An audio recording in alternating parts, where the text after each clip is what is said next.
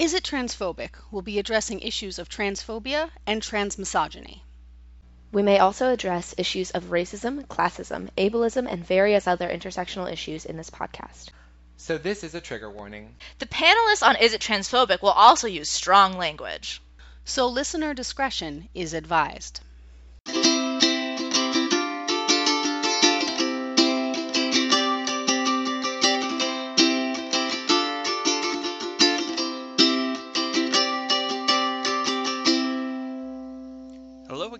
Is It Transphobic listeners? This is Ashley, your producer and editor.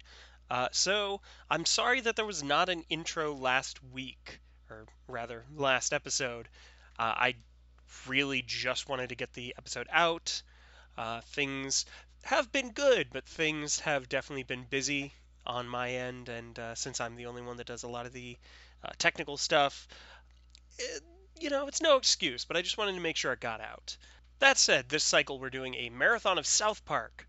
That's right, the foul mouthed children from South Park, Colorado, uh, talking about whether that is transphobic. There's been a lot of material to cover over 20 seasons. Uh, they claim to be equal opportunity offenders, so we'll see how offensive it was. So, one of the projects that I didn't get to actually mention, uh, since we didn't do the usual intro last episode was uh, AJ Mattioli, one of the contributors from last week's or last episode, uh, is showing their documentary Words, a documentary. And Words is an exploration of identity, a documentary screening, and this is going to be happening on May 13th at 1 p.m. Now, all proceeds of this go to the Ali Forney Center, which is uh, a group that I also work with through Theater of the Oppressed NYC. So it'd be great for anyone who's available to come on out, see this great documentary, and support the Ali Forney Center. Uh, Words is the winner of Best Director of a Feature Documentary at the Atlantic City Cinefest, winner of Audience Award for Best Documentary at MEDFF. It's nominated for Best Documentary at Barcelona Planet Film Festival, uh, and an official selection for Corvallis Queer Film Festival, as well as Cosmic Film Festival. So it's got a lot of pretty good accolades. Uh, that said, Words is an exploration of how people navigate identity in the open and evolving landscape of New York City, using some of New York City's most fluid scenes as a backdrop. Words investigates the dissonance between self constructed identity and identities that are projected onto us by society, and how they are contextualized in a range of environments. And once again, that is going to be at the Broadway Comedy Club, May 13th at 1 p.m. Tickets are anywhere from 10 to $15. We'll have a link in the description uh, where you can purchase those. So, a couple of things coming through Theater of the Oppressed NYC. Uh, Housing Works Troupe is doing a show called Apartment Complex, and that's at 7 p.m. Uh, on Tuesday, April 25th. We're also gearing up for the Legislative Theater Festival. It is a completely free theater festival put on by a number of our organizations uh, to try and create actual legislative change that we can hold legislators accountable for. Those dates are going to be May 7th, that's a Sunday, 2 p.m. at the Queens Museum. Uh, there's going to be one on May 10th in Manhattan, 7 p.m. on a Wednesday. That's at University Settlement, Spire Hall. Uh, and finally, May 13th in Brooklyn, that's going to be at the Brick at 2 p.m. So whatever borough you're a part of, you can come to all three. You don't have to just rep your borough, but hey, come on out for all of them if you'd like. Uh, and you can find more information at tonyc.nyc backslash events. Our contributor, Bear Spiegel, is going to be starring in the show Salt Kid Watches Brooklyn Burn by Katie Looney, and that's going to be at Joe's Pub on April 27th. Tickets are $20. Doors are at 9, show starts at 9:30. Uh, it's about a genderqueer college student in New York City known as Salt Kid who wakes up with bumps all over their face and not a single memory of last night's trauma. They grapple to stay living in reality as they slowly turn to salt and must tell their loved ones exactly what happened to them. Uh, it's based on true events and infused with indie rock. Salt Kid fights the social snares of dominator culture within a radical adaptation of the biblical event of Lot's wife. Uh, it should be a lot of fun, and again, it's got Bear in it, so it's going to be pretty awesome. Uh, and you can check that out again April 27th, $20 at Joe's Pub. The very next night, you can catch my show, Tag Your Dead, uh, on April 28th at 11:30, also at Joe's Pub, as part of the Nasty Women Unite Festival. Uh, it's going to be a whole night of. Uh, in that night, it's going to be just theatrical presentations at Joe's Pub. There's also a panel that's happening the, uh, a little bit earlier in the day, at I believe nine o'clock. Uh, that's all in your $20 ticket, uh, and that's again at Joe's Pub uh, at 11:30 on April 28th. Uh, it's also going to be directed by my friend Janelle Zapata, who directed a bunch of my material in uh, the Christmas show that I did, Falsehoods, Fallacies, and Fairy Tales, uh, as well as starring Maybe Burke, who maybe is a friend of the show, not been on the show yet, but we'll get them there.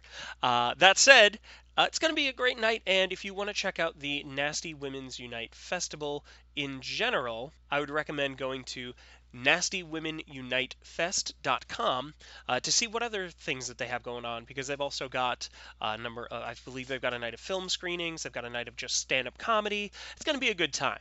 Now, unfortunately, I won't be able to be there myself because I will be in Cincinnati, Ohio. So if you're in Cincinnati and you're listening, come on out to the Steampunk Empire Symposium. Uh, and you can see me perform my one person show pass fail, uh, as well as a number of other panels that I'm going to be on. I got to double check the schedule. I know I'm there doing a bunch of stuff. I just can't remember all of it off the top of my head. Uh, but it's going to be a good time. And then finally, uh, my show Oddity. We haven't got the dates yet, but it's going to be a part of the Trans Theater Fest at the Brick this coming summer. Uh, sometime between July and August. And it's going to be directed by Ariel Mailer, who is of course, a contributor, but also on this episode. Uh, at the time, we didn't know, otherwise, we would have announced it together. But yeah, it's going to be fun. All right, so some quick notes about this episode. Uh, at some points, I start talking about SJWs. If you've never heard the term, it stands for Social Justice Warriors, and I never really go into what I'm talking about with that. Uh, specifically, when I'm talking about them, uh, I'm stating it not as a like as the the derogative way that a lot of people do, which I never really understood why it was derogative. It's like, yeah, we're warriors of social justice, uh, but they they liken it akin to like a keyboard warrior or like someone who doesn't actually go out and do anything. They just complain about it on the internet. Uh, that said, I never actually state my opinion on them. Of course, I consider myself an SJW, a social justice warrior, but if you consider yourself one, you also know that you probably go out in the front line sometimes and uh, you advocate in person as well. So, just so that you know, when I'm talking about, I'm talking about the idea that some folks are, are creating it as a pejorative, as some sort of derogatory term uh, for us. Uh, but it's weird that the South Park guys never even bring it up, even though it seems like that it would be like the the topic that they would go in in this set of episodes. Uh, I've talked for too long. Here it is. Myself, Ariel, V, and new contributor Jesse talking about South Park. Take it away, us. Social justice, one, two, three. I wanna be PC. It's just the way to be for me and you. Your hateful slurs are through. I call wee woo on you. We'll fight until you're PC black and blue. Woo woo. We are language police, fighting bigotry. Hurtful words can suck our turds, cause it's PC for me. And you. Woo woo! Yeah! Yeah, bro. Yeah! Yeah, PC, bro.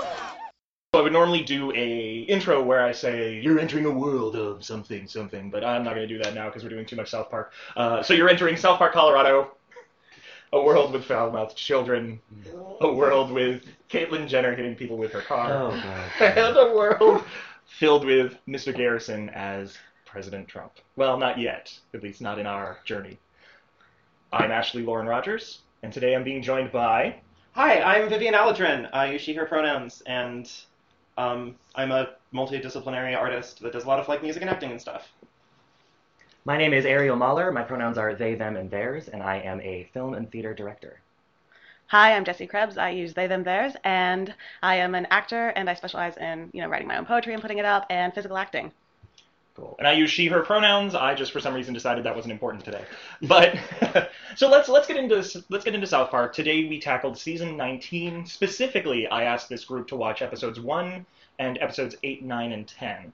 Uh, which I know that there's a whole block in the middle where a lot happened, but I feel like if you had to only watch four, that was a really good spectrum so that you could see the the long game that that season was playing. And normally I'd ask us like, oh, let's go episode by episode. Uh, but I think this one, because we're moving that far into the way South Park has been developing, it's actually a better idea to just look at the season as a whole. And again, I'm only holding you to these four episodes, but because it's such a, a different long-term storytelling idea, I'd rather just talk about it as a whole. Uh, so, who wants to kind of talk about this season, some of the more noteworthy things that happened, and uh, stuff like that? Yeah. I mean, I can always start. Um, so, okay, season 19 is uh, the introduction of a character called the PC Principal. All right, listen up. My name is PC Principal. I don't know about you, but frankly, I'm sick and tired of how minority groups are marginalized in today's society. Um, replacing uh, South Park Elementary's old principal, uh, Principal Victoria. I'm here because this place is lost in a time warp. He's like this sort of college frat boy, like yelling aggressively about like PC culture and like beating up kids Students who still use the word retarded. because they're not being PC. So it's just like very kind of broad strokes, like condemnation basically of PC culture. A teacher who said women without wombs should get an AIDS test. Oh, I was a lesbian then. At the same time in the season, uh, we're having some sort of weird facsimile of the presidential debate at the time uh, between Hillary Clinton and uh, Donald Trump, portrayed by Mr. Garrison, whose running mate is, uh, it's worth noting, is Caitlyn Jenner. Yeah, it is. Um, that was hilarious when he called her a pizza face. It's like a Papa John's pimple party. That was classic, Caitlyn. You're the best running mate ever. who I'm sure we will all be talking about in much more detail in a moment. Near the end, it turns into this big battle against um, ads and sponsored content that kind of got worked in there, and It's like I'm in a black void, trying to reach the news story. But then the next thing I know, I'm reading an ad for Geico. that part was admittedly kind of cool, but like, uh, it's a mess. I jump in there on the whole the PC Absolutely. thing. I also think it's worth noting that when discussing PC culture, it seems to heavily look at white liberal PC culture. yes, that's a Um, very good point. And the the the worthy condemnation of that in a lot of ways. Woo, woo, you hear that? That's the sound of 2015 pulling you over, people. Suck it. I actually have a question. This, like, I tried to write down more questions this time around, uh, as opposed to finding specific examples of things. Uh, I, I'm curious what you think their intent was with just focusing on these like white frat bro dudes being the representation of PC. Like, what, what do you think the message was with that? I think the concept of not knowing how to take a seat or take a step back, I think they looked at that especially in the case of Jimmy. You're new here, so you don't understand how seriously I take my job as editor of the school paper. I don't allow ads, and I don't allow anything that might t- t- taint the truth behind what people are thinking. I don't want people to be afraid of words if it stops them from having a dialogue. Look, I don't want to get angry, okay? Why? Are you uncomfortable around people with disabilities? That's okay. Lots of people are. No, I'm not. I am very not When um, the PC principal is trying to tell him how to feel.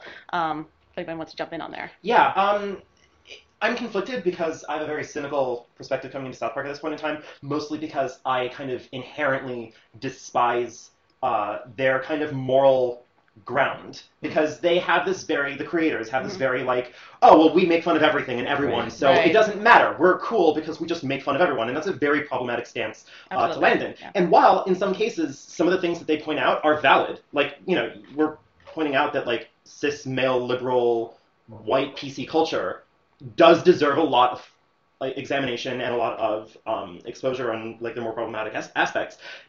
It, it also gives them carte blanche to do the stuff that we're going to talk about next session in season nine, for example. Um, so I'm very cynical whenever I try to address morality of South Park because I have a lot of baggage considering their inherent moral perspective on the merits of attacking. Um, you know this specific aspect of PC culture, uh, go for it. In my opinion, um, I'm wondering though too if it if it allows them to get away with more because they're like, see, we're being critical of straight cis white men, so we can, you know, we can do it. We can. I don't know. Like I'm worried that that they are. If it, if that were not the demographic of these PC police people, um, I think that they would potentially come under a lot more fire. But I'm wondering if it allows them to get uh, away with more problematic stuff because Mm. they're like, see, we're punching up, so it's fine, even though they are that demographic. Like from what I understand, the creators of South Yeah. Park are pretty much white cis heterosexual men.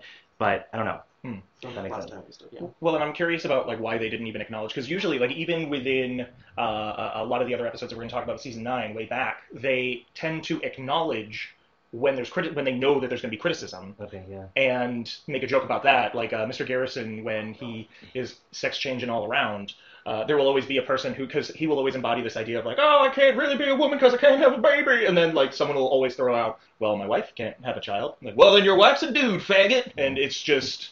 So sorry for using a lot of like I, I didn't clear it with uh, my panelists yet, but yeah, you know, like we watched South Park. I'm I'm fine with it. Yeah. so I, I'm curious, like, why they didn't even include the idea of like SJWs or Right. something like like Right. where where the actual uh, where a lot of people feel that they actually can criticize or where, where you know what I'm getting at. Right. Like, right. the stab that I want to take at it is Mm. essentially based on how the first episode of season 19 uh, presented PC culture. Mm. It felt like the commentary that they were making is, oh great, we can't have fun anymore Right. because suddenly everybody's sensitive about things and they have feelings about words and people looking, you know, like whatever, Mm. right? So it's interesting, and I feel like it's worth noting that the finale of it, because I mean, I I know South Park. Every single time they like introduce a sudden new like recurring character, it's almost always short lived. Mm. Like they're probably gonna get cut out by the end. But the fact that they didn't get rid of the PC principal is kind of a weird nod of like, okay, we actually have to figure out how to make our show still our show. And also deal with the fact that we can't just do whatever we want, Mm. which sounds like maturity, but again, I'm also very cynical, so it's like, Well, there's such a sympathetic lens turned toward the oh we can't make our jokes crowd. yeah, Right, It's it's just that it's like that reverse safe space bullshit argument that I just hate so Mhm. much. Yeah. It's like people being like, "Oh, you and your safe spaces," but like we aren't allowed to have like essentially oppressive people wanting to have a safe space to be able to say oppressive shit. When the whole and I feel like safe space. right, the whole world is a safe space for white, straight, cis, able-bodied men, and so this it feels like this seasonal arc is is making that argument of like you PC people aren't letting us be free and aren't letting us express our like racist and transphobic and ableist views. Like, how dare you? We can't just go walking in there. Why not? This is a safe space. We're not allowed past this. When you breach a college safe space, you're crossing the most sacred human boundary well, there and, and is. if you've been following uh, this Give me a specific, like if you'd watched the entire season, there is an entire episode dedicated to safe spaces. Mm. And I, truthfully, I find it unwatchable because I feel like part of it is. I, I don't, okay, so I'm going to posit this idea. I think that by the end, based on a lot of the decisions that they made by the end, they are actually saying we are working towards trying to figure this out, and it's Right, hard. Right.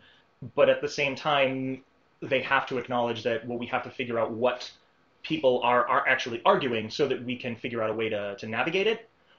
Uh, because specifically, the very last line in this season was, "This is going to be really hard." This is gonna be really hard.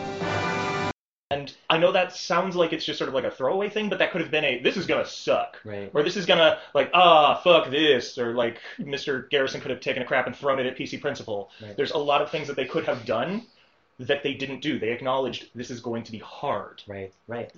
And I, I think that by the end, and especially the idea of like PC principal, you you have uh, well, fuck, I wrote it down. Your species took PC and twisted it for evil purposes. Hmm.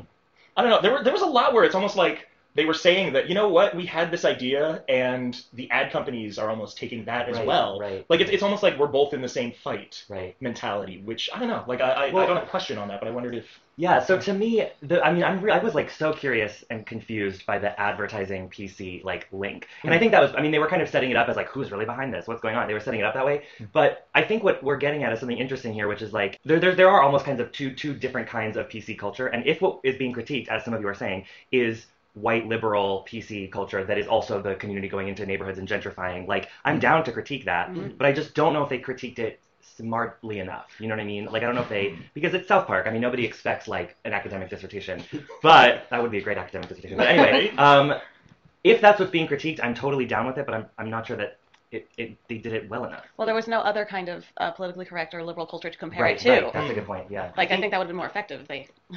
Yeah, I think like the closest example and the closest experience, and like honestly, of the four episodes that I watched, the single best moment in my opinion was uh, in the talk between uh, Jimmy and the PC principal. I'm sure you're feeling confused and a little unsure of yourself. I'm not confused at all, actually, PC principal. Okay, well, no, you are confused I'm pretty sure you're the one that's confused, but go ahead. because you don't grasp the severity of this. Mhm. Which was Yeah. just That like- was great. You know, where he was just calling him out. He's like, "Listen, are you uncomfortable around disabled people? Because Right, a lot yeah. of people are." And Do you want to ask him what he means by that, or are you just pandering because you're uncomfortable around disabled people? I am not uncomfortable. it's like this Right. moment of like, this is a perspective that's valid, Right. like uh, within you know the rules of the of the world itself. And I feel like kind of pulling it back. Um, I feel like the big problem that we're all muddling through with this is that we have a very unreliable source. These two, the people who've created South Park, has essentially spent, you know, 18 seasons prior to this doing whatever they wanted. Right. Yeah. Like, and we have a lot of examples, and I'm sure like you've already recorded like and talked about a lot of examples where South Park, without kind of a higher awareness, is just like, oh well, we can just do whatever we want, haha. um, so it's a difficult behavior to unlearn in a show that has been so financially uh, successful for these two. Mm. Um, but that's also in no way, shape, or form defense for like, you know, I, Yeah. it's a mess. the, just kind of on that note, um, the way that I always look at these guys, ever since, ever since they stopped trying to just say dildo and, sh- and like st- shit like that, and they started saying like, all right, this us just being shock is not going to work. We need to, if we're going to shock, we need to have a real concept behind it, like a real message. And they started getting more into uh, political analysis. Uh, analysis. I kind of looked at them a lot like George Bernard Shaw, which I know I'm surrounded by theater folks, so Yeah.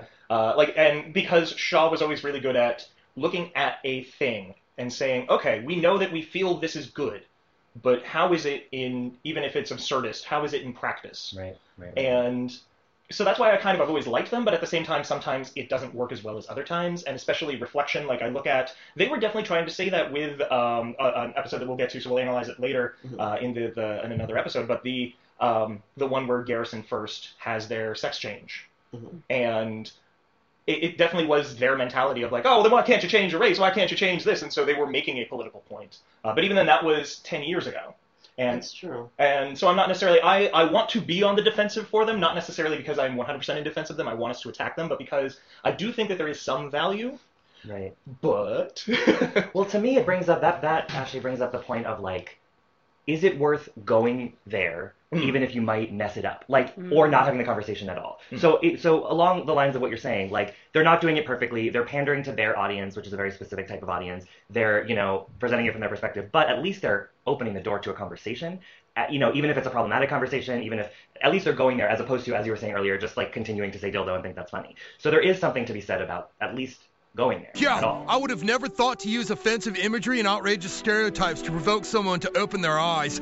So I'm PC now? But if you're going to go there, you have to do so responsibly. I feel. Especially if you have the traction that this kind of show right, has. right. Yeah, it's like, again, I feel like I feel like it ties back to kind of their moral center. Is like we have, by their perspective, it's like, well, you know, if the world could just chill out and like just not be, you know, so uptight about like X, Y, Z, whatever. Like because essentially ninety percent of their moral arguments kind of just boil down to like, well, if we're all just like cool about it and not like weird, then like what's the problem? Right. Mhm. Which is very idealistically naive. Right. Mm. Yeah. Because, you know, Like I feel like this show is going to make cishet white able-bodied men feel good about being able to be offensive. Like I feel like this show is Hmm. makes them like, oh great, see, it's fine for me to say these things because everyone just needs to chill out. Hmm. And like, right, it's easy for you to say everyone needs to chill out when you're not like in any way marginalized with your identity. Hi there, you got a minute for gay rights? Gay rights? Jeez, you already got all those. What the hell do you want to do now?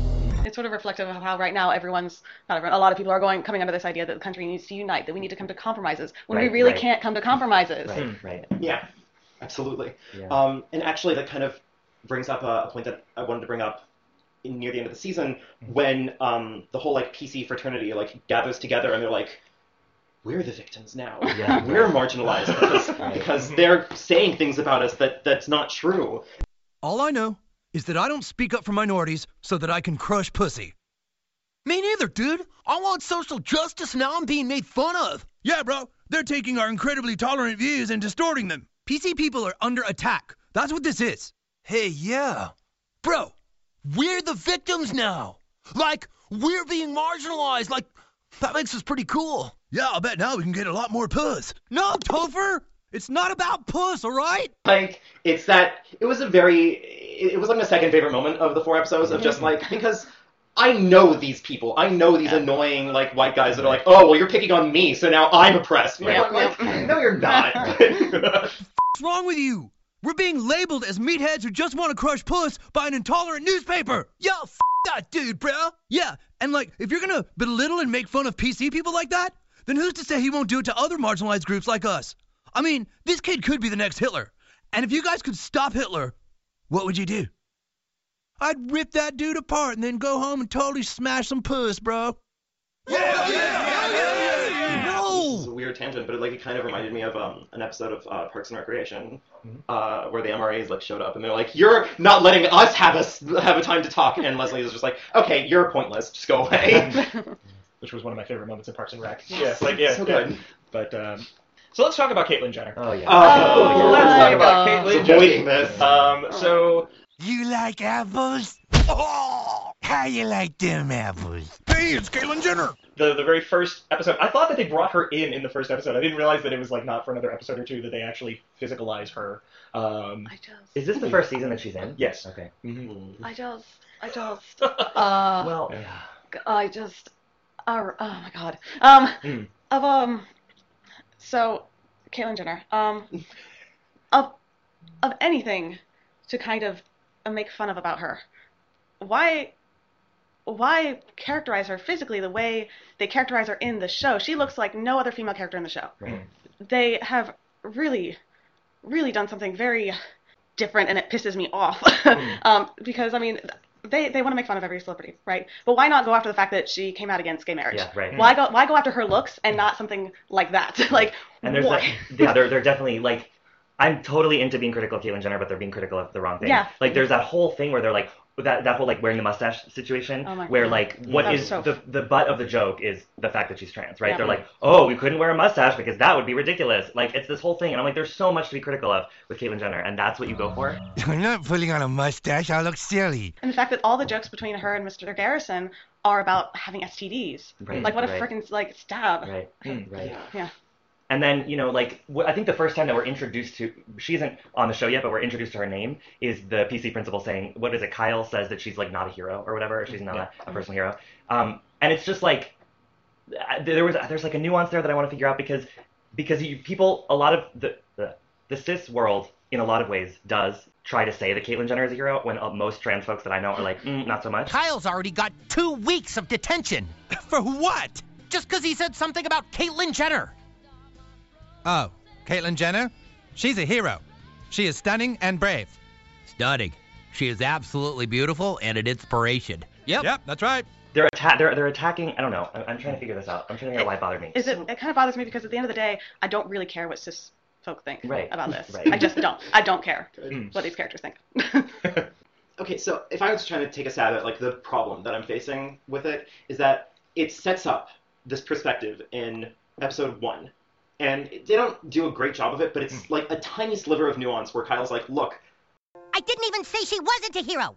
I just said she isn't a hero to me. which like is the point that I made initially about hmm. Caitlyn Jenner Right, is like Yeah. coming right. out in her hmm. stance in her perspective in the world that publicly yeah that takes courage. Yeah in some ways that's a good step forward for trans people. But her herself her policies her ideologies whatever that shit is not great. And you need to be able to have both because people aren't just good or bad you're not just a hero or a monster And why Yeah. did it have to be a cis white student talking about this? Why couldn't they have? Where is the trans student? Yeah, that's the only trans See- representation that we get on that show is Mhm. Caitlyn Jenner and like the yeah, And Mr. Yeah. Garrison's Mr. Garrison, which is yeah. Yeah. Well, well, and and very because I I 100% agree with you on that. Like I I am I think even if it wasn't in this episode, even if it was episode three or four, they introduce a trans character and they're like, oh, don't you think Caitlyn Jenner is what is it? Something and amazing, uh, stunning and brave stunning and brave. Don't you think so? And it's just like I ju- I don't know. I'm just kind of doing my thing. Right. Like that. I don't know. Like that. That could have worked. Uh, but the f- and yeah.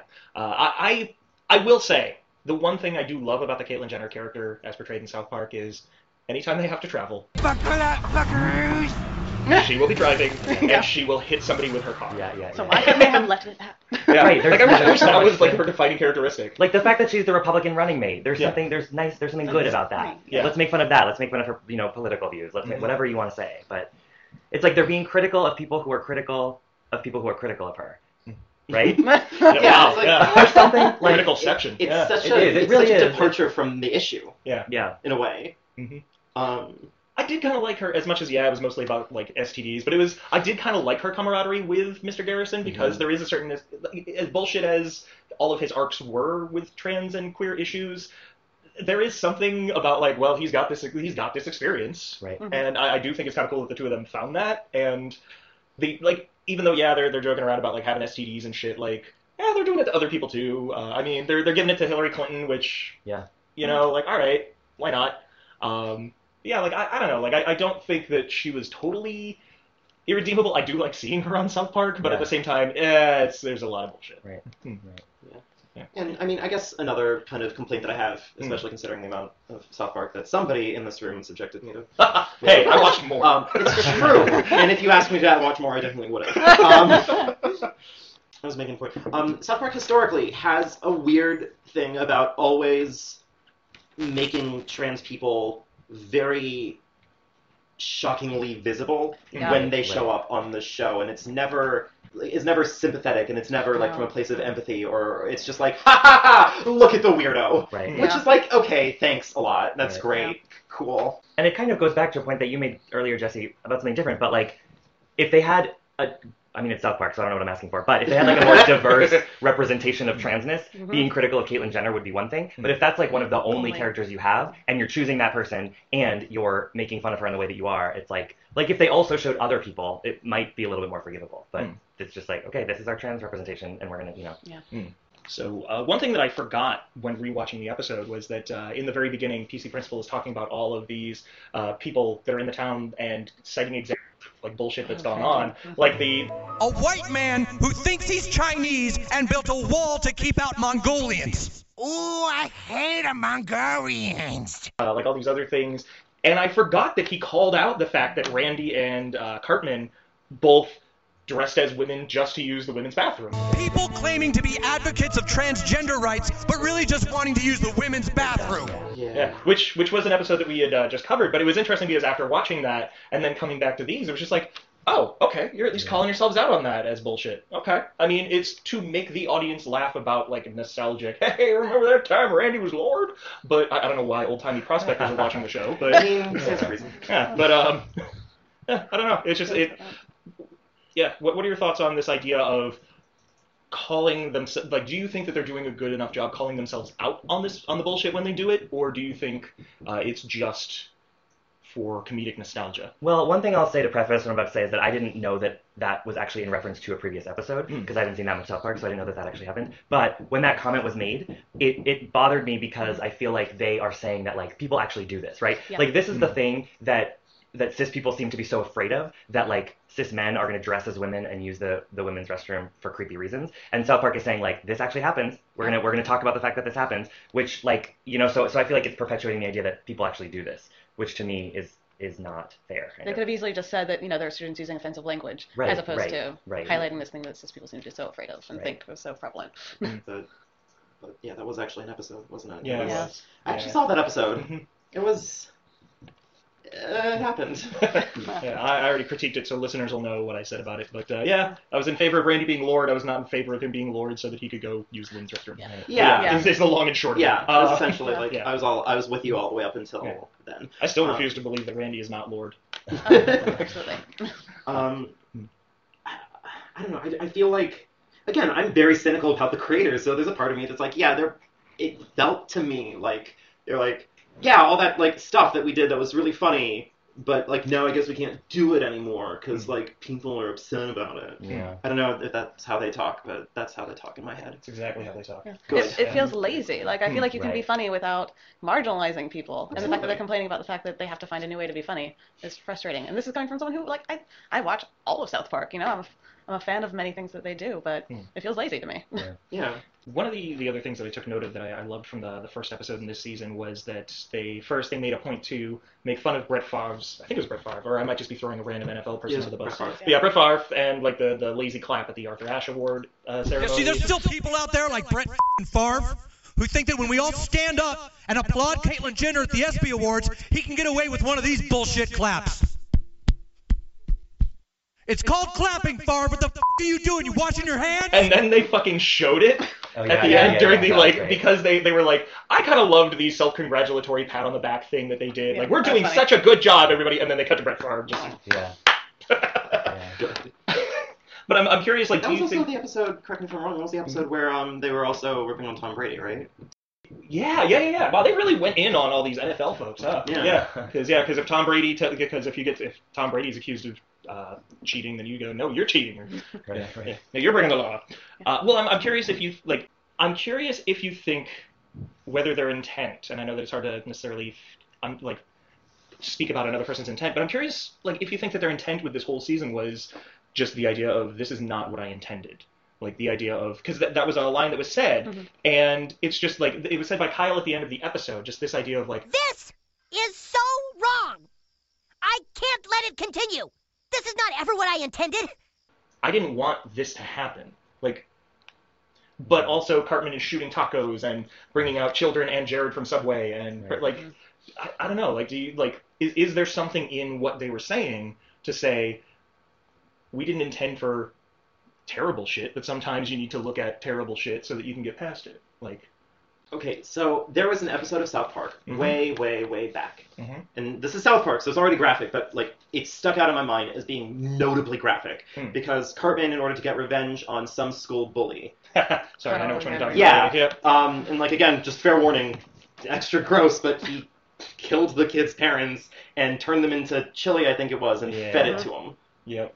So whenever we try to talk about the moral stance of South Park, that kind of comes back to my mind, and I'm like, to a certain extent, exactly how moral are we talking here? Because they were totally on board to do right horrifically shocky, grotesque things. Hmm.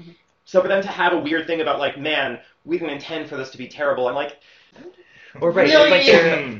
they're they're I think related also to your question actually. Like they're saying, it's like the question of like how far is too far. Hmm. You know, like oh we didn't mean for it to go this far. How far is too far? And I feel like they're critiquing people who go too far in the PC direction, Hmm. and yet they go too far in a very different direction. Hmm. So it's like you can't critique people who go too far and then go too far yourself in other ways, right? So so that that to me, I don't know. And in terms of storytelling, like I want to know from them. Obviously, not going to find that out. But like, is Cartman the villain? Like, is he genuinely a villain? I don't know that Hmm. he's presented as such. That would answer a lot of questions for me, really. Right. If at the end of the story arc that is the case, you know. I I don't was know. surprised that he took as much of a backseat in the story arc as he did, because Hmm. usually they absolutely love putting him front and center in, in like in support of whatever horrifying, evil, messed up Hmm. thing. Because like for me, it's not really a question on whether or not Cartman is villainous. Hmm. I, No, I think he seasons upon seasons of his behavior is Yeah, shown. but it's just like, do they think he is? Do the creators? Oh, I'm questioning yeah, no, that. No, good of course. Yeah, no, absolutely. But wh- how are they thinking of Hmm. him? Is my question.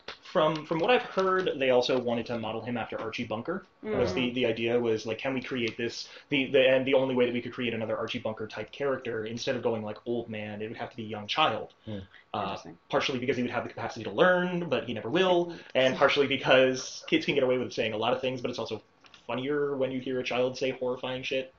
So uh, that's as far as like Cartman's character. That's uh, that's where they were going with him, uh, and kind of to that note, very much like they set up in the first season, the first episode, the idea that like, all right, I'm gonna be Cartman. I'm gonna be Cartman, and I'm gonna take down PC Principal. And he does it by basically implying that he's going to entrap the PC Principal into uh, raping Butters. Right. And then PC Principal takes it in a completely other direction, destroys the bathroom with Cartman's face.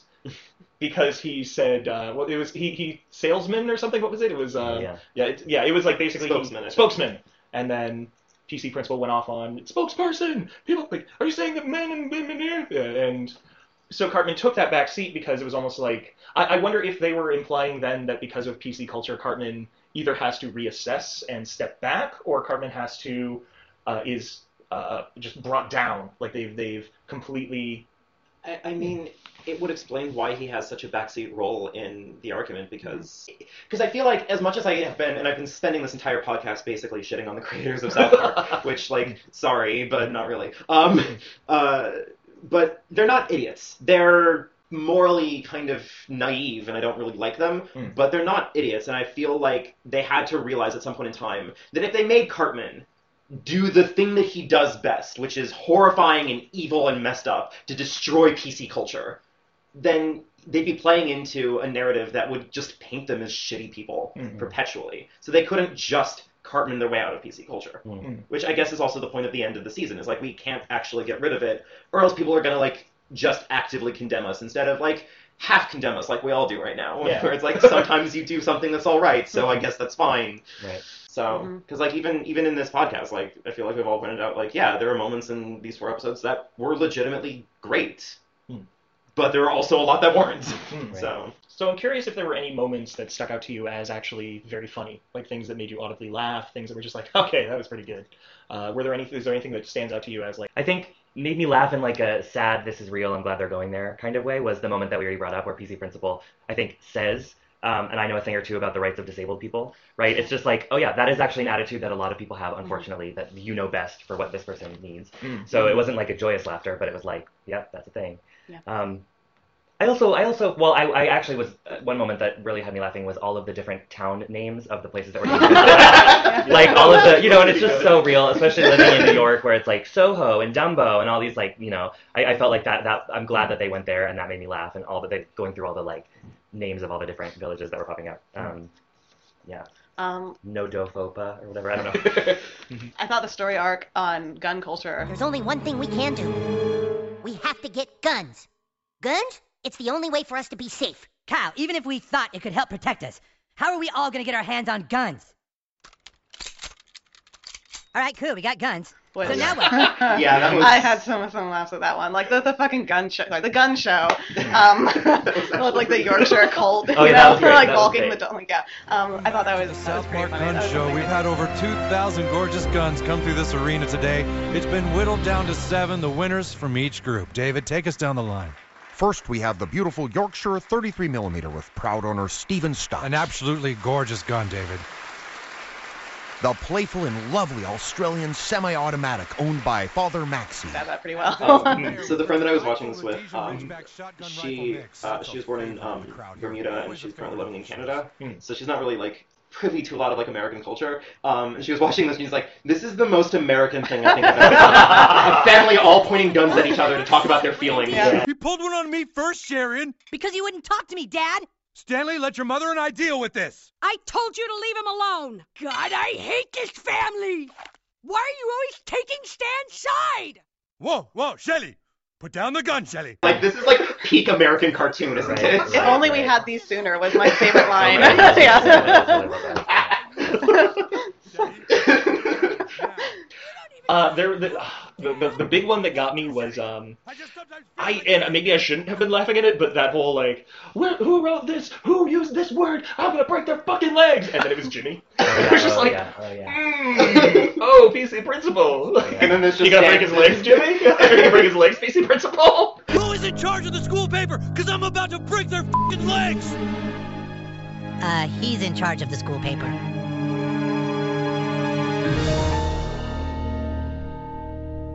You gonna break his legs, PC principal? Ooh. Oh. And oh, Like, okay. And there's one other line where um where uh, PC principal brought in Nathan, and Nathan was like doing the whole Yeah. like, I'm gonna pretend to like you know fall into exactly what he expects me to be. Mhm. Um, and uh, like he's like, yeah, you see how that hurts his feelings, and Jimmy's like. Are you gonna ask him about how he feels, or are you just pandering because you're uncomfortable? Yeah. Oh, yes. which was love just great. That was great. I was like, okay, this is really just great. So And I also thought a lot of their commentary on ads was was clever. Like all of the like they're you know they're trying to do research and they just like end up at the shoe store buying shit because they're like, what? How did this happen? How did we get here?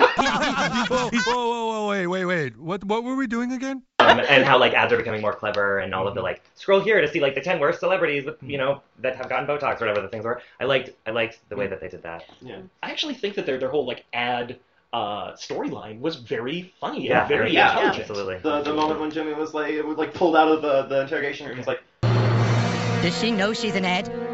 He can spot them. Does she know she's an ad? Yeah, that was great.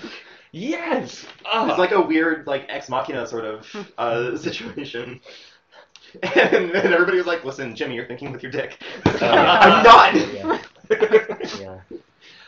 Yeah, like I, I, I almost I feel like there's a reason that ads and PC was brought up in the same thing, and I don't think that they necessarily connected it with enough of a button. Right. And I don't know if that was intentional to not alienate their anti-PC audience, or whether because I feel like their actual message was about how PC culture can exist, if we're going to call it that, uh, and that it can be used and perverted by ad companies hmm in the same way that what they're doing can be. Right. But again, maybe I'm giving them too much credit. But That's a really interesting way to look at it. That Yeah. like totally reframes it if that's true. But but like I say, like I don't think that they put enough of a like this is what we're saying, and maybe they don't Right. need to beat us over the head. But I think they could have given us a little bit more of something to say. Yeah, this is actually what we're saying. Well, I think in defense of that argument is the fact that it's all these like straight cis white able-bodied men that are, you know, co-opting PC culture. Mhm. Yeah. And you know, the the I actually was I was uh, interested in the art the like oh, everybody thinks that we're using this just so we can, and this is the language that they use, um, smash some pussy, I believe was the Crush- language that crush they puss. crush. Excuse me, crush. The pussy Right, the pussy crushers. crushers, Yeah. But it's like it's the idea that like these men are using this culture for like creepy sex things, which is actually it's like I'm glad that they're talking about that Prevalent. issue too. They're like co-opting this movement for their you know sexual gratification. Mm. But I think I think it's a Thing I would- question of did they go there hard enough? And because I, think that you know there are people who are watching South Park who aren't thinking about it that way and are just Mm. thinking like yeah PC culture sucks and they're not necessarily I don't know that they're getting brought to that level Yeah.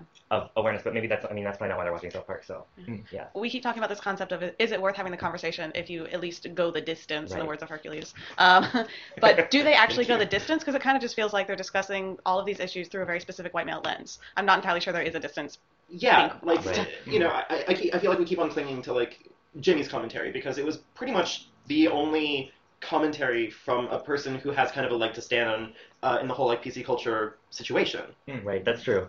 That's true. Hmm. So, but like we had nobody else. Every single other voice in it was a cis white man. You're right. Hmm, you're right. Literally every single one who was talking about it. the only And- other person who might have been able to provide some insight would have been token who is named token Right. Yeah. um, Yeah.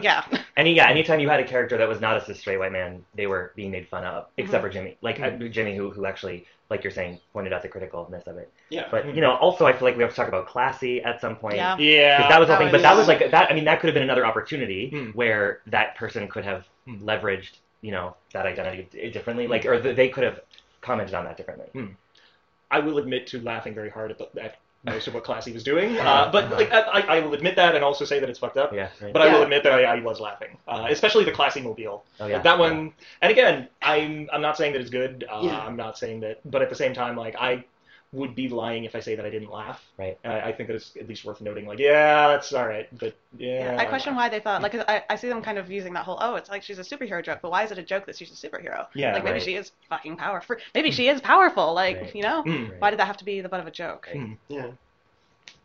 Yeah. I will also point out that I'm horrendously immature and just the visual like classi mobile itself was just I just I Hmm. I laughed. It was a funny it was a funny moment and like just strictly from like a writing jokes sort of thing. Hmm. They brought up exactly how her name is spelled. I think like Some literally three times. Yeah. My name is Classi, with an I and a little dick hanging off the C that bends around and f the L out of the ASS.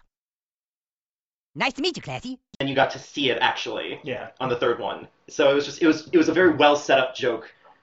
I wish that it wasn't as shitty as it was. Yeah. Is essentially where we are, or at least where I am.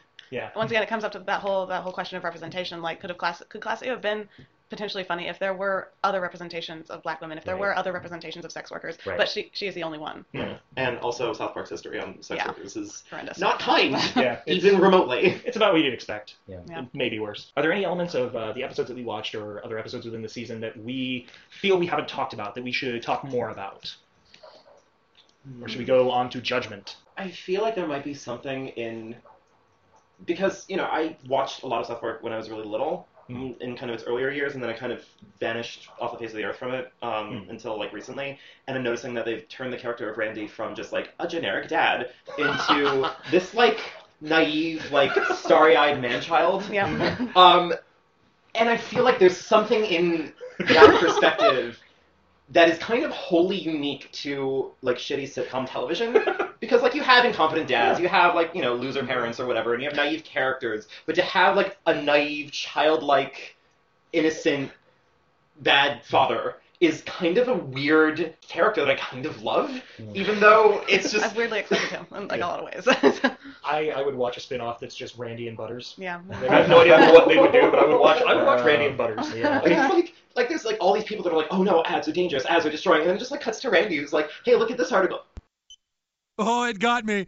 Ad got me, Sharon. Oh my goodness, this ad. Whoops, the ad got me. No, yeah. yeah, Yeah, Sharon. yeah, yeah, yeah. Yeah, got me. So I, I, I don't I don't know. There's like every now and then there's like tiny moments where I'm like, you know, I, I can enjoy this just from like Hmm. a comedic writer standpoint. Is just like that's perhaps one of the better things to come out of South Park is just like that character's sort of like blissfully naive, like getting thrown into whatever. Because he ends up just kind of being whatever. He was part of the PC culture fraternity because he went there to stop them once and then joined. And then he fought against them and then he fought for them and against them and then he was a spy and then like you know and then he was getting shoes with Caitlyn Jenner and like yeah. Stan, straight white males in a capitalistic society have little understanding of victimization compared to injustices against underprivileged dicks in your face is a very first world problem. I don't know where how much it weighs into like the discussion that we were having, but hmm. I, honorable mention I guess goes to the fact that like Randy Marsh for the honorable mention. I'm curious, related to the gentrification, there was a line that I hmm. wrote down. Mhm. What is PC but a verbal form of gentrification? I was just really like interested in hmm. that because I feel like, again, to me, it gets at the the heart of something we were talking about earlier of like. There, there are almost two different forms of PC culture, but this only presented one form Mhm. of it. Yeah, Yeah. but definitely. because a lot of like I would consider most a lot of the circles that I run in to be quote unquote PC. Like a lot of mm-hmm. people would look at my friend group and be like, "Oh, social justice warriors," and we're very like critical of gentrification, you know. Mm-hmm. But but this show conflated the two and said that they're related to each mm-hmm. other, and and that to me gentrification is like related to the like white liberal form of PC ness. But yeah, I don't know. Okay, I, I also find it interesting because these guys are very much the like we are PC, we're totally PC, whereas anyone who they're like because they're like we, we've also kind of been saying like they're not making fun of the quote unquote SJW culture. They're not Right. making fun of uh, people that are are like activists specifically. They're making fun of PC, and I don't think that they necessarily were going in this direction, but it, it's fascinating to me to look at this idea that like they're proud to be PC versus most people that are like I, I fucking hate the term politically correct because it's a Mhm. very dismissive Right. way of almost saying like you don't actually believe the shit that you're saying. Right, You're it's saying just it to for further a political agenda. Mhm. You're you're saying it in a way that is uh, trying to be more about you and more about like politicizing things. Mhm. And uh, so for me, like it, it just again, I don't think that they were going in this direction, but there is something to be said about the fact that it's like, yeah, fuck.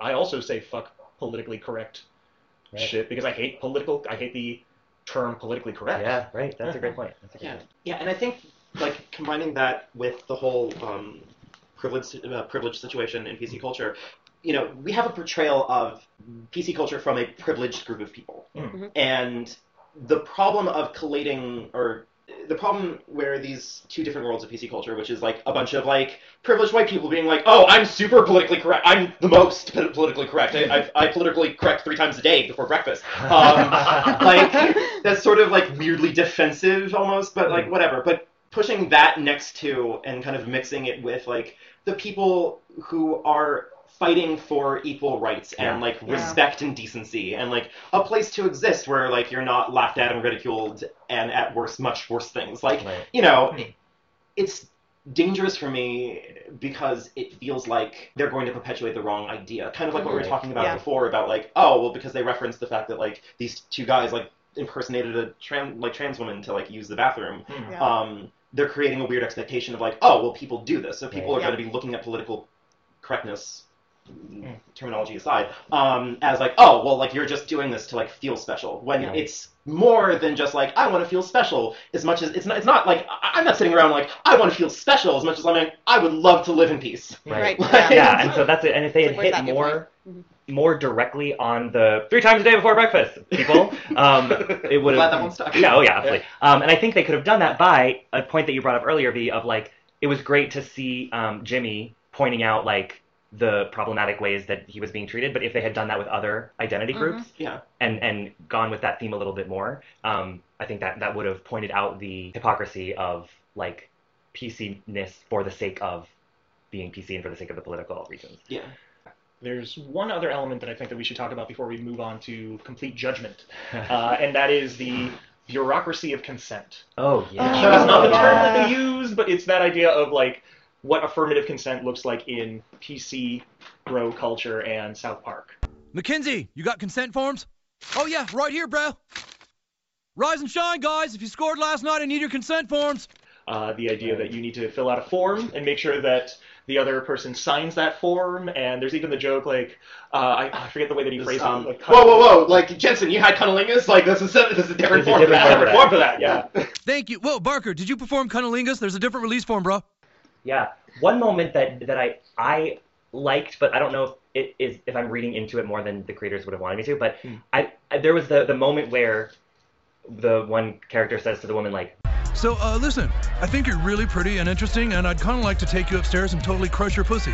Would that be acceptable to you? and she's like, Oh, well, I, I, I guess it would. and he's like, no, I need you to say like he is coercing her to say the statement that he needs so that he can do the thing that he wants to do, but it's still on his terms. No, I'm sorry, I need affirmative consent. I'll need you to say, yes, you may take me upstairs and crush my pussy at this time. right? Yeah. He's still like, I need you to say, repeat after me. Like, Mhm. so, so I liked that. I felt like that was a critical moment where they were like, right, he's asking for consent, but it's still consent on his terms, and he's Mm. still kind of like forcing it out of her. Mm. Um, Yeah, they Yeah. managed to make consent a forced situation instead of yeah, like in that Mm. situation, it wasn't like, hey, like, do you want to do this? And, and she was like, yeah, like, great. As much as like, hey, do you want to do this? Sure, I guess. And he's like, no, no, no, no, No, you, need, to say it right, like this, right, right. And which he's- is it's- still, he's still- right. forceful and like, right, exactly.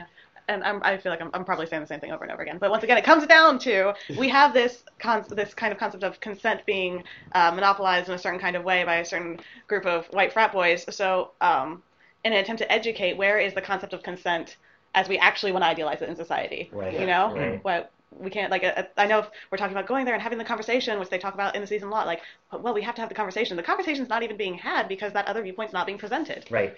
And would it have been stronger if the frat boys were, if there was more hypocrisy in, like, if they Mhm. actually were really bad about consent? To me, that would be making a more important statement because it's like, look at these people who are trying to be so PC, but then they're really shitty about consent. Yeah. But instead, they took it in the opposite direction. Like, if they had made the the, the reverse choice, I think it actually would have been better commentary. Yeah. Hmm. just there's literally only so much that cis white people can do in this conversation. Right, mm-hmm. right. And I feel like South Park literally exhausted the absolute extent, Yeah. hyperbolically so, hmm. that they can do because at the end of the day, we don't really have.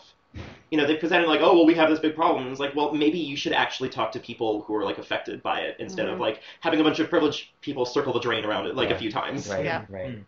There's also uh, the point at the, the the end of the first episode where two farmers are talking. Well, looks like things are getting all PC again. Well, how long you think this will last? Lasted about six years last time.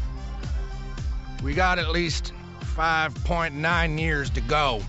And that was really interesting. I, I almost feel like they couldn't have predicted this, but I feel sort of like because I know that they're they're making reference to like the late '80s, early '90s when it became this thing, uh, and I know that like we go through cycles of like we're gonna listen to people until shithead comedians are like, why should I listen to people? Why can't I wear a white robe? Why can't why why can't I do this? Thing? Let me let me say the N word and the, the P word and the, the whatever word.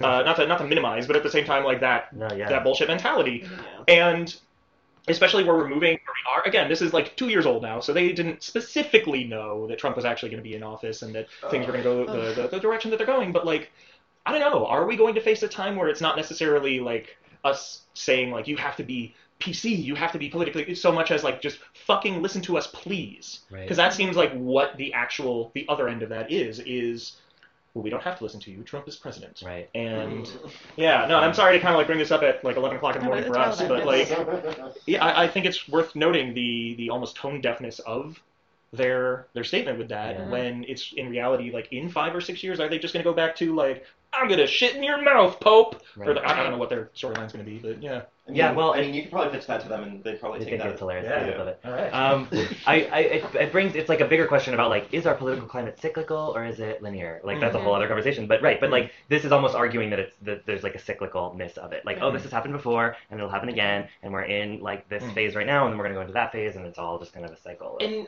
in a way, and I I don't want to come out in like strong defense of their point, Hmm. but in a way, it kind of is cyclical. I think so, yeah. You know, like a lot of people right now, Hmm. there's this big culture predominantly, and of course, cis white people. Any cis white people listening to this? Sorry. Um, Know that we love you. We love you. Know that Ashley loves you at least.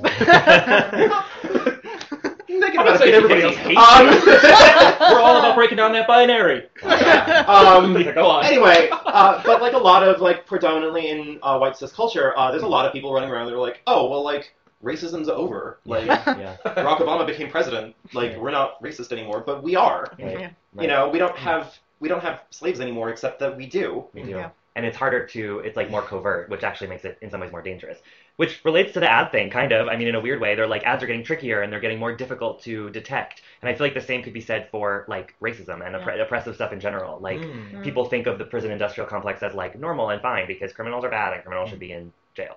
You know, like it's it's harder to defend that. It's hard, it's harder to ta- talk about the racism of that than the like blatant racism of slavery or Jim Crow. So Mm. that's getting better at tricking us as well. Yeah.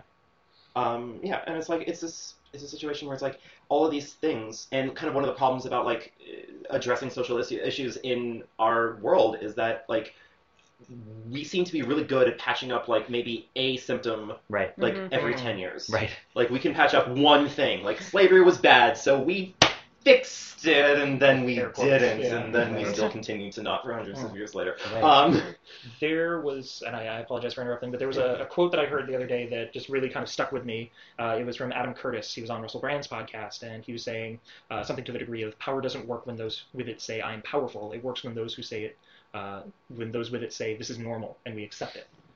Oh. And it, it was just like it really stuck, especially Yeah. just to that point that you were making, Ariel. That like Normalization. yeah, it's it's all about the normalization of it and how much of that is. Uh, I don't necessarily know that we need to go even further because I feel like we might just be saying the same thing over and over again. But how much of that is in what the South Park folks are saying with this season? The idea of like, well, then we'll normalize this, like, we're, or, or we're not going to normalize it. Like, it, it almost feels like there's They- something. They brought up normalization Mm. in um, talking about the whole like Jimmy versus uh, PC principal, where uh, PC Principal went back to his his, his dude bros, and um, and they're like, oh well, like sometimes like some minority people like get so normalized to this oppressive behavior that they like start to parrot the oppressor's uh, behavior. So that's totally what he's doing, which Mhm. like honestly that is also worth just a lot of examination because like on the one hand that does happen internalized you know i've been dealing with internalized misogyny internalized transphobia for i don't know my entire life um but the way that they phrase it Was is that the also lens? shitty it's Right, like right. because they're like oh well they're doing this so that way i can just be right still and not feel bad about myself which is the wrong take on it. It's like I think the most frustrating thing about it i- is that they keep on bringing up good points, and then they have the worst take on them. It's like I want to hear a woman talk about internalized misogyny, not the PC dude bro. you mm. know, I and just- not use internalized misogyny and misogyny to like justify their own shitty behavior. Yeah. It's because then like you're not painting it as like internalized misogyny is a problem as much as like internalized misogyny is not a problem. He's just being an asshole. Mm. Like There's a lot of presentation of problem, but no presentation of how to solve or how to move forward. Mm. Yeah. Hmm. They did this, and we, we talked about it with the whole Randy Marsh as Lorde issue as well. Like mm-hmm. the speech that would have been fantastic for Randy's wife to say to a, a trans child or any any other person saying to a trans character, it would have been a great speech. Mm-hmm. But it was to Randy Marsh as Lorde, and it was that idea of like. You know, if anybody like basically it was just like kind of a generic like if somebody says to you you're not normal, fuck them, they're not normal type of thing. And it would have been great if it was said to a trans person, but it was mm-hmm. said to Randy Marsh wanting to poop as Lorde. And it was just like it's it's that same kind of thing. Like the the I don't know if it's optics. Maybe I'm just making maybe I'm just hearing words and using them incorrectly. But like that idea of like what we're seeing versus what we're hearing. Just like what what, what we're seeing is these characters saying things that would be useful to a completely different character and Right. create a completely different uh, scene. Yeah, and instead they're just using admittedly valid points to just kind of circle around and just be self-congratulatory. of Like, Yeah. look at how like aware we are, but also Mm. like we can be irreverent and like. Hmm, yeah. Mm-hmm. So I hmm. don't know. It it it reeks of privilege in a way. Mm, It's just like you know, oh well, we know these points, but like, psh, hmm. like it doesn't matter to us, essentially. Or maybe I'm still just mad because I have to watch season nine. yeah. So then let's go into the judgment. Uh, yeah. Enter the is it transphobic judgment. Welcome to the pit. Welcome to Trans Thunderdome.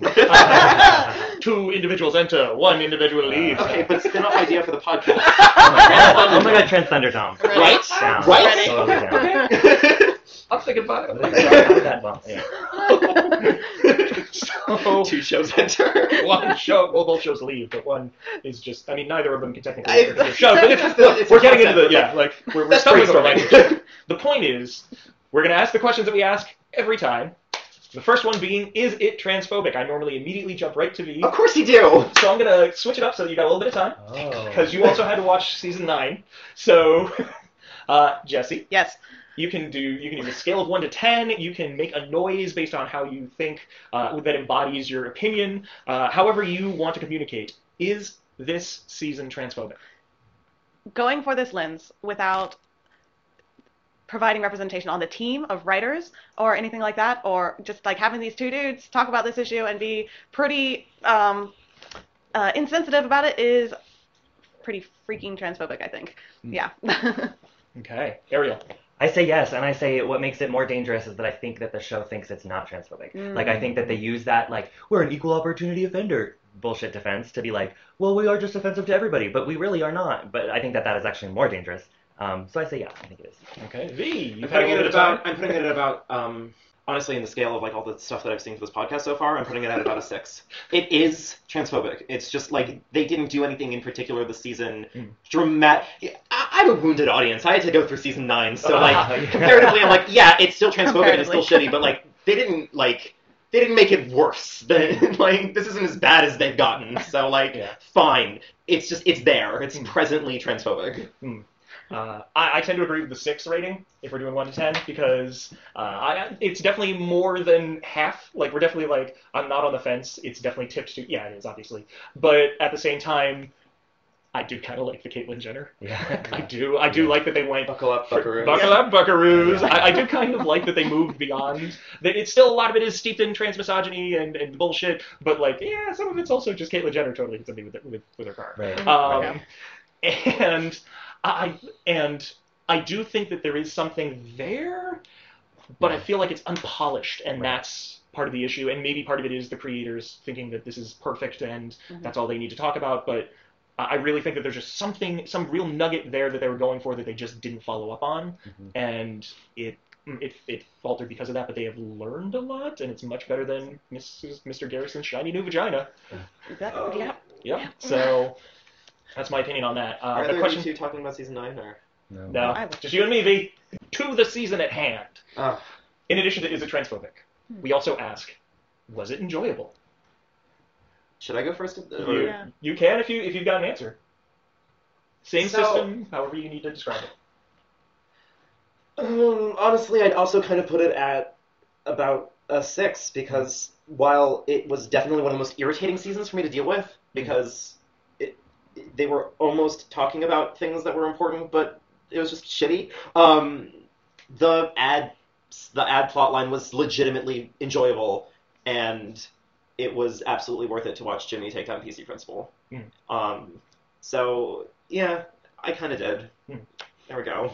I would say I'm sort of on the fence about whether it was enjoyable. Maybe like with a slight bias toward no. I think there was maybe like 55% of the time I was not enjoying myself, and 45% of the time I was enjoying myself. Um, I, I'm not anti this. Like I actually far prefer shows like Family Guy, which also has its own set of problematic bullshit. But Ooh. it's a show that I would rather watch. For some reason, I would rather watch Family Guy than. Um, You know it's than written by some manatees, right? Oh yeah, of course.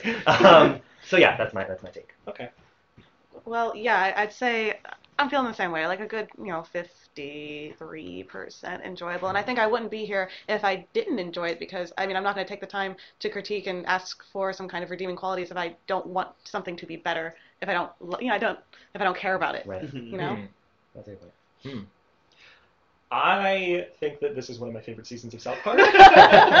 but this, but the, the other subtitle of this podcast is also Ashley enjoys really problematic shit. It's really, it's really kind of become that. Uh, but Did you did you enjoy Ace Ventura? I forgot. no, was okay. like, I used to. I you're really, okay. Yeah. You know what? So, quick side note, and I'll move back. Ace Ventura, I had no idea, and I watched it so many times when I was a kid.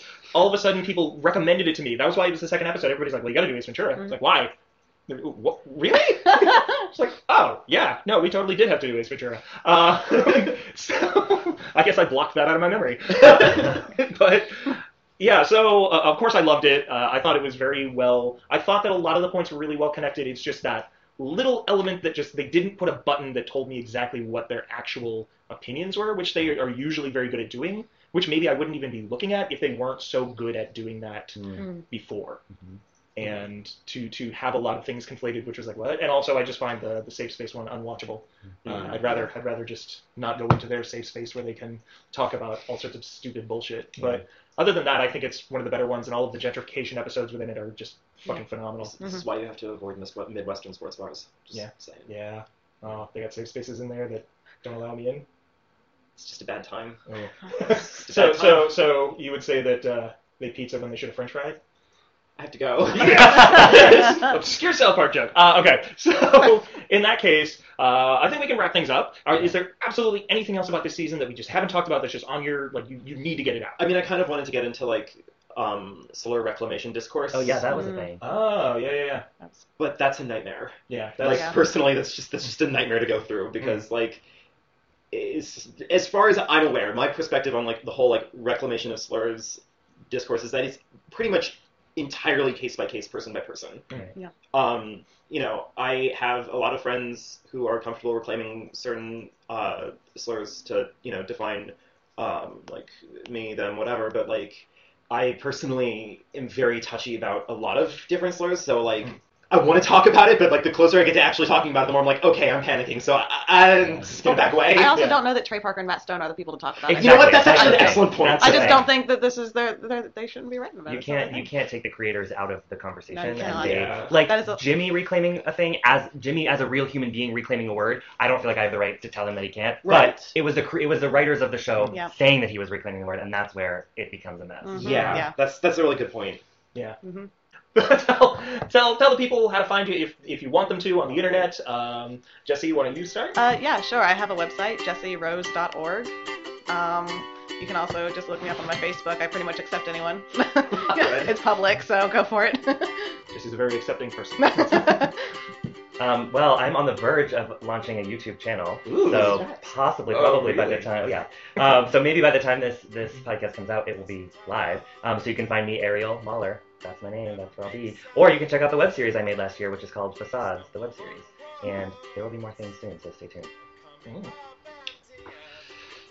okay. Tell us um, all the different things. God, I'm the worst. Um, uh, so you can find me at Bandcamp at vivialgin.bandcamp.com. I released an album very recently, um, my Ingraced and Status album to date. Um, you can find me on uh, Tapastic, where I write the web series, um, the, the webcomic Lifecycle, which is about immortality and a bunch of like trans and non-binary people using magic to overthrow a government. It's whatever. It's grand fun. Um, uh, illustrated by my dear friend Riley Stein. You can find Lifecycle at slash series slash lifecycle.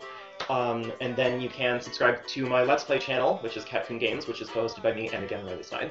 Uh, and that's available on YouTube. And we're currently on a giant hiatus until I move to Los Angeles. Um, so yeah, congrats, by the way. thank you. Uh, so my name is Ashley Lauren Rogers. Uh, you can find me on Twitter at Lucretia Dearfor, L-U-C-R-E-T-I-A. D-E-A-R, the number four. Uh, you can find my website, ashleylaurenrogers.com, as well as ashleyrogersplays.com. Uh, I also want to note that we at Is It Transphobic now have a Twitter account. Ooh. We're finally Oh, moving sure into yeah, yeah, we're finally moving into the early 2000s. but we do. We have a Twitter account. It's at Is It Transphobic. I'm just warning you ahead of time. 2006 was a rough year. Yeah. A lot of edgy things happened in, two- in 06. Oh no, I'm not looking forward to it. uh, but yes, so uh, we also have a Patreon, which is just a whole bunch of letters and numbers that are gibberish, so I'm not going to state them, but they will be in the description. You can support us, and even just for an extra dollar, for a dollar a month contributing, you will have access to any mini episode that we put out one month before we, we release them publicly. So right now we have on there uh, PJ Paula Gonzalez, the Whip Mistress, who is a professional wrestler, uh, talking about her time being a pro wrestler. That's cool, right? Yeah. Yeah. All right. Uh, so thank you very much, everybody. Thank you for listening. Is It Transphobic was produced, edited, and coordinated by Ashley Lauren Rogers. The Is It Transphobic logo was created by Phoenix Sweeney, and you can see more of their work at tinylionroars.github.io. The original music you heard was all created by Vivian Alladrin, who you can find on Bandcamp at vivianalladrin.bandcamp.com. All audio clips from South Park are owned by Comedy Central and are used through fair use for criticism.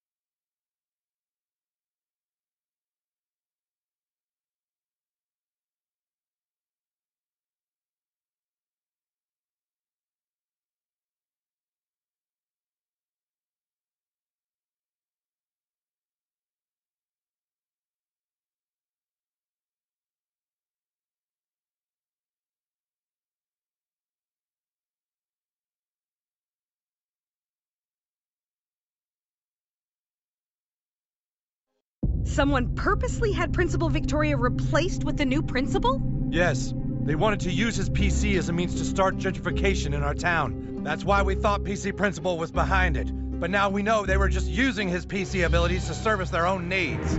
When the Pussy Crusher story came out in Super School News, it started to make PC Principal question himself. He started digging for answers. They didn't like that, so they tried to distract and mislead him with this. Sorry, wait, that's an ad for McDonald's. Hold on. With this. Oh, ah, there's that ad again. God, these things are annoying. Anyways, whatever these beings are, they try to keep anyone from knowing the truth from. Oh, I don't want to see a slideshow. PC Principal said something was trying to divert and distract his subconscious mind with this.